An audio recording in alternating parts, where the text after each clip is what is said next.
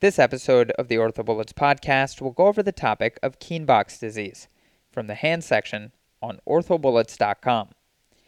Kienbock's disease is avascular necrosis of the lunate leading to abnormal carpal motion.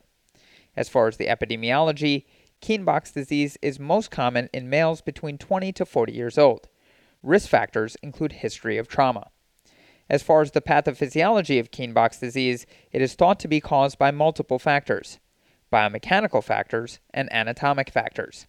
Biomechanical factors include an ulnar negative variance, which leads to increased radial lunate contact stress, decreased radial inclination, and repetitive trauma. Again, biomechanical factors that can lead to Kienbock's disease include an ulnar negative variance, which leads to increased radial lunate contact stress, decreased radial inclination, and repetitive trauma. Anatomic factors include the geometry of the lunate and vascular supply to the lunate. And keep in mind that patterns of arterial blood supply have differential incidences of avascular necrosis.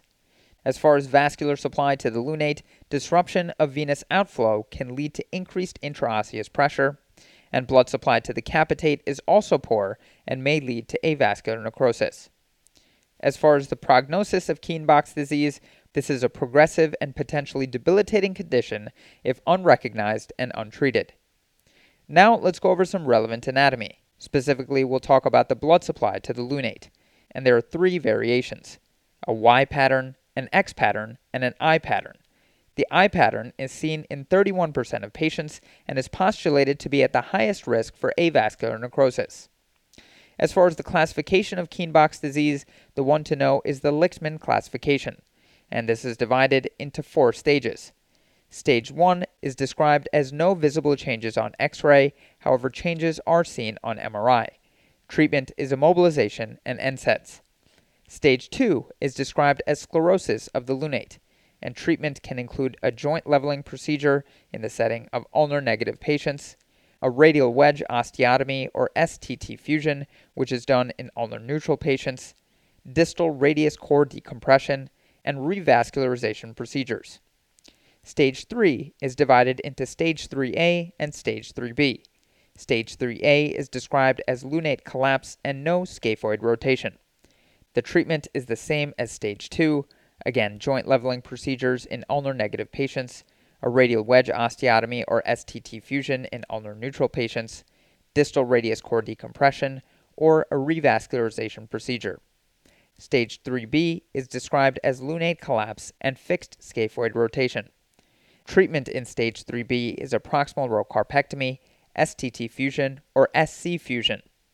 Finally, stage 4 is described as degenerated adjacent intercarpal joints, and treatment is a wrist fusion, proximal row carpectomy, or limited intercarpal fusion. As far as the presentation of Kienbock's disease, symptoms can include dorsal wrist pain, which is usually more activity related and is more often in the dominant hand. Physical exam should include inspection and palpation, which may reveal plus or minus wrist swelling. However, patients are often tender over the radial carpal joint. Range of motion assessment may reveal decreased flexion slash extension arcs and a decreased grip strength. As far as imaging, recommended views on radiographs include an AP, lateral, and oblique views of the wrist. CT is most useful once the lunate collapse has already occurred. CT is best for showing the extent of the necrosis, trabecular destruction, and lunate geometry. MRI is best for diagnosing early disease. It's also used to rule out ulnar impaction. Findings may include decreased T1 signal intensity as well as reduced vascularity of the lunate. Treatment for Kienbock's disease can be non-operative or operative. Non-operative management includes observation, immobilization, and NSAIDs. This is indicated as the initial management for stage 1 disease. As far as outcomes, a majority of these patients will undergo further degeneration and require operative management. Operative options include temporary scaphotrapeziotrapezoidal pinning. This is indicated for adolescents with radiographic evidence of Kienbock's and progressive wrist pain. Other options include joint leveling procedures, which are indicated for stage 1, 2, and 3A disease with ulnar negative variants, this is considered the initial operative management. The technique can be a radial shortening osteotomy or an ulnar lengthening osteotomy. However, there is more evidence on radial shortening. A radial wedge osteotomy is another operative option, which is indicated for stage 1, stage 2, and stage 3A disease with ulnar positive or neutral variants. Vascularized bone grafts is another operative option, which is indicated in stage 1, 2, 3A, and 3B disease.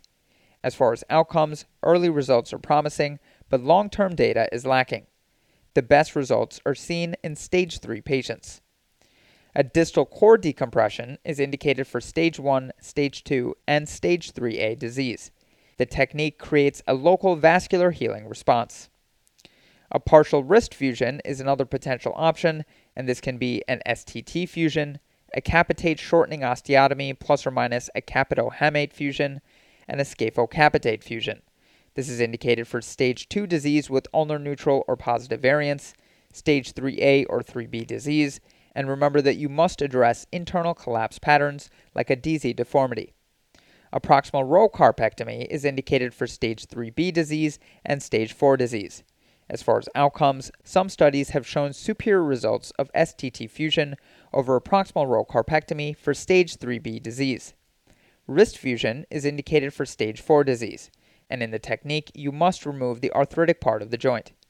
Finally, a total wrist arthroplasty is indicated for stage 4 disease. As far as outcomes, long term results are not available. Now, let's quickly talk about the technique for vascularized bone grafts in a bit more detail. Many options have been described, including transfer of the pisiform, transfer of the distal radius on a vascularized pedicle or pronator quadratus, transfer of the branches of the first, second, or third dorsal metacarpal arteries, 4 plus 5 extensor compartment artery or ECA, and the technique also involves temporary pinning of the STT joint, SC joint, or external fixation, which may be used to unload the lunate after revascularization. Now let's go over the impact of certain surgical procedures on radiolunate contact stress. So in an STT fusion, there's a 3% decrease on radiolunate contact stress. In a scaphocapitate fusion, there is a 12% decrease on radiolunate contact stress. In a capitohamate fusion, there is 0% decrease on radiolunate contact stress. Ulnar lengthening of 4 millimeters translates to 45% decrease on radiolunate contact stress. Radial shortening of 4 millimeters also has a 45% decrease on radiolunate contact stress. And finally, capitate shortening and capitohamate fusion has a 66% decrease on radiolunate contact stress, but 26% increase in radioscaphoid load. Okay, so now that we've gone over the major points about this topic, let's go over a few questions to apply the information and get a sense of how this topic has been tested on past exams. The first question reads An unemployed 60 year old female who smokes cigars daily has three years of increasing wrist pain. She was initially seen by her primary care physician, who referred the patient to a skilled hand surgeon. The hand surgeon diagnosed her with Kienbock's disease and gave her an injection at that time. She has been managed conservatively, but now her symptoms are increasingly severe. Her most recent radiographs show lunate sclerosis and collapse. A lateral radiograph demonstrates scaphoid flexion with a radioscaphoid angle of greater than 60 degrees. The surgeon recommends a proximal row carpectomy, but expresses that a total wrist arthrodesis would not be warranted due to the limited extent of carpal involvement. Based on the radiographs and the surgeon's recommendation, the patient's lunate pathology is at what stage? And the choices are 1. Stage 1 or lunate edema, 2. Stage 2 or lunate sclerosis, 3. Stage 3A or lunate collapse, 4. Stage 3B or lunate collapse with scaphoid flexion, and 5 stage 4 or lunate collapse with pancarpal arthritis.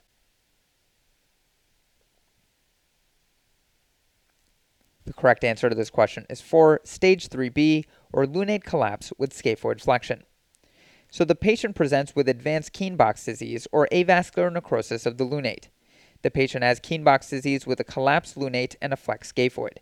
The radioscaphoid angle of greater than 60 degrees in the Lichtman classification moves the injury from a stage 3A to a 3B.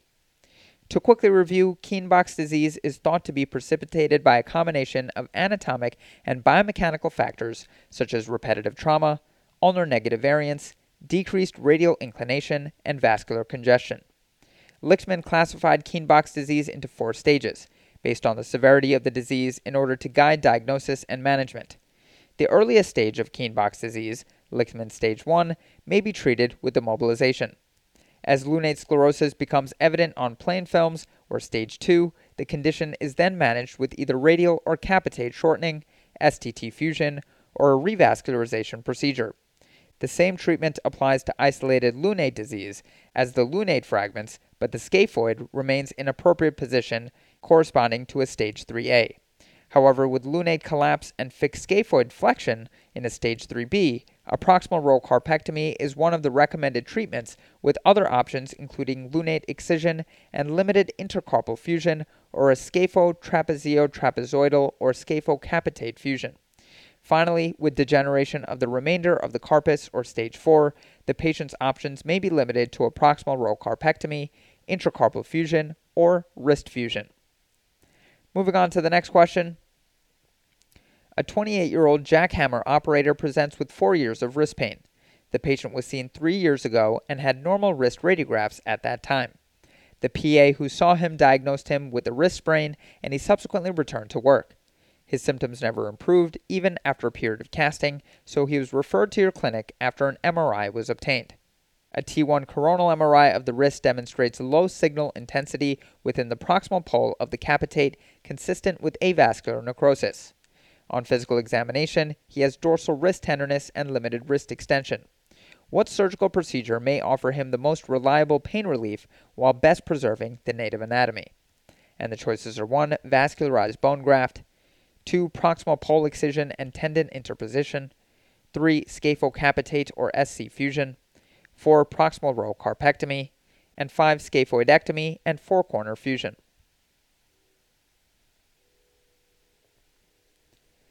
The correct answer to this question is 1. Vascularized bone graft.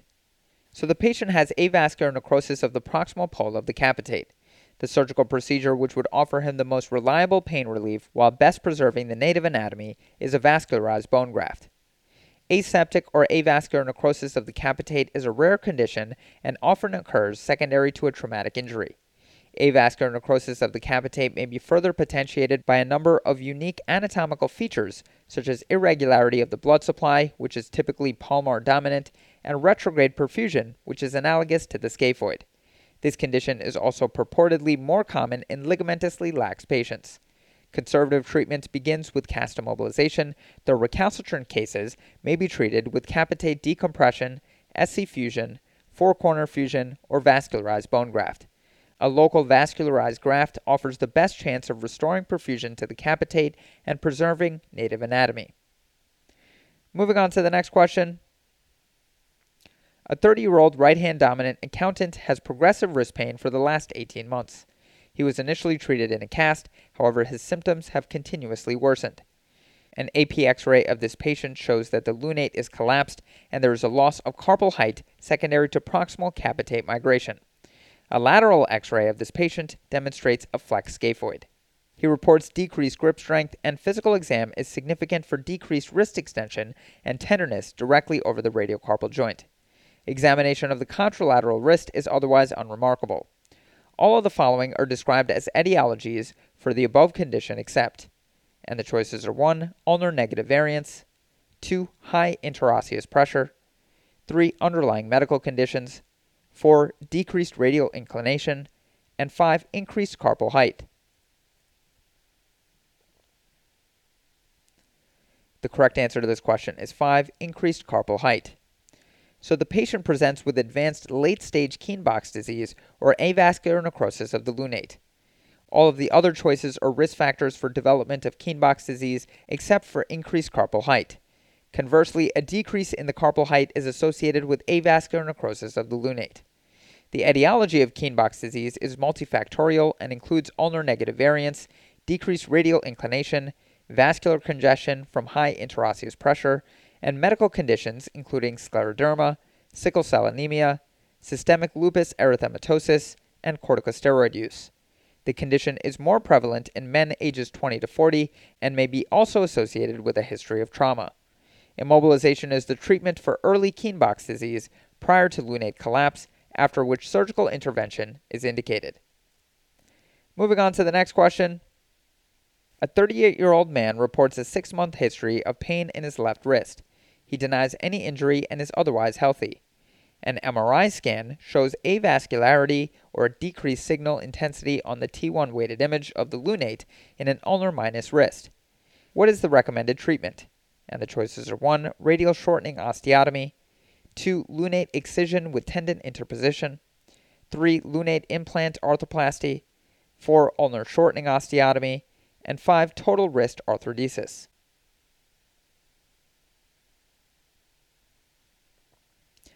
The correct answer to this question is 1. Radial shortening osteotomy.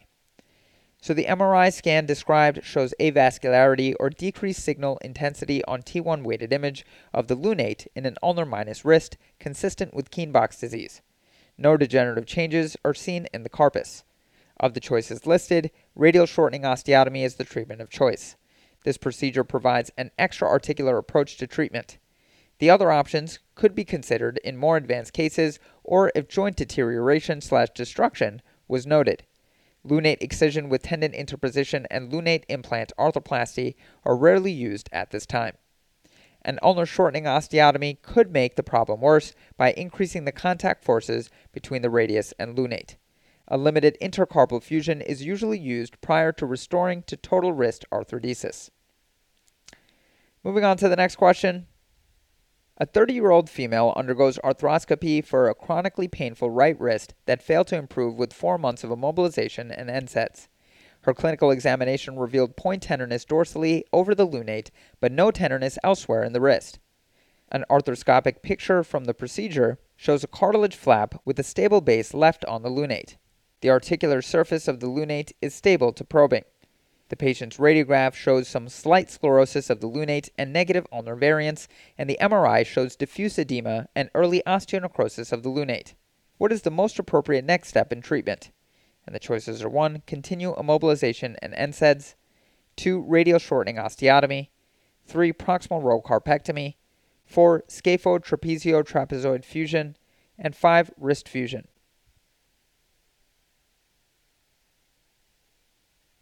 The correct answer to this question is 2. Radial shortening osteotomy. So the patient's clinical presentation and radiographs are consistent with stage 2 Kienbock's disease in the setting of negative ulnar variance.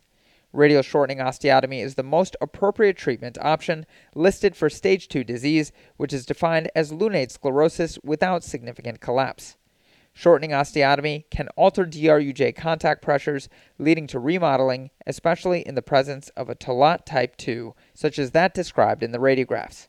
However, this remodeling has been shown to occur without the development of arthritis and therefore is not a contraindication to this procedure. The patient's radiograph shows some slight sclerosis of the lunate and negative ulnar variants, and the MRI shows diffuse edema and early osteonecrosis of the lunate. The arthroscopic image described shows a cartilage flap with a stable base left on the lunate.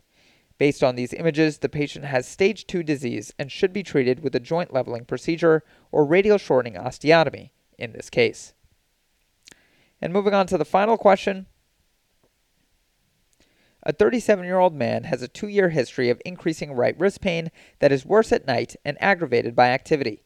He denies systemic symptoms, history of trauma, or recent weight loss. On physical exam, he has tenderness over the dorsal radiocarpal joint. Radiographs of the right wrist show evidence of lunate sclerosis with no obvious collapse.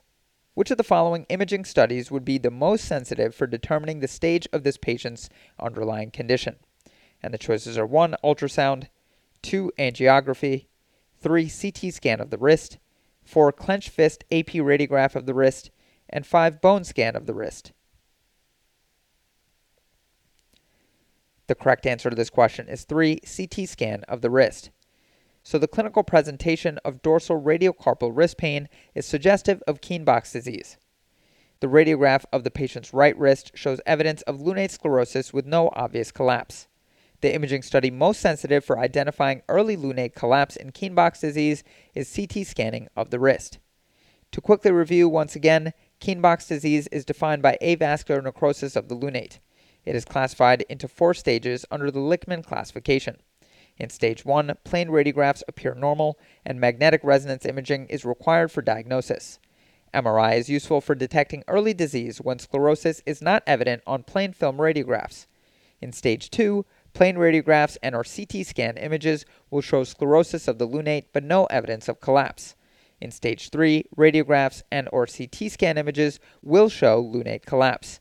And for stage 4, radiographs show degenerative changes to the adjacent carpus and intercarpal joints. That's all for this review about Kienbock's disease. Hopefully that was helpful. This is the OrthoBullets podcast, a daily audio review session by OrthoBullets, the free learning and collaboration community for orthopedic surgery education. Keep in mind that these podcasts are designed to go along with the topics on orthobullets.com, and in fact, you can listen to these episodes right on the OrthoBullets website while going through the topic. If you're enjoying the podcast so far, please consider leaving us a five star rating and writing us a review on Apple Podcasts. It will help us spread the word and increase our discoverability tremendously. Thanks so much, and we'll see you all tomorrow.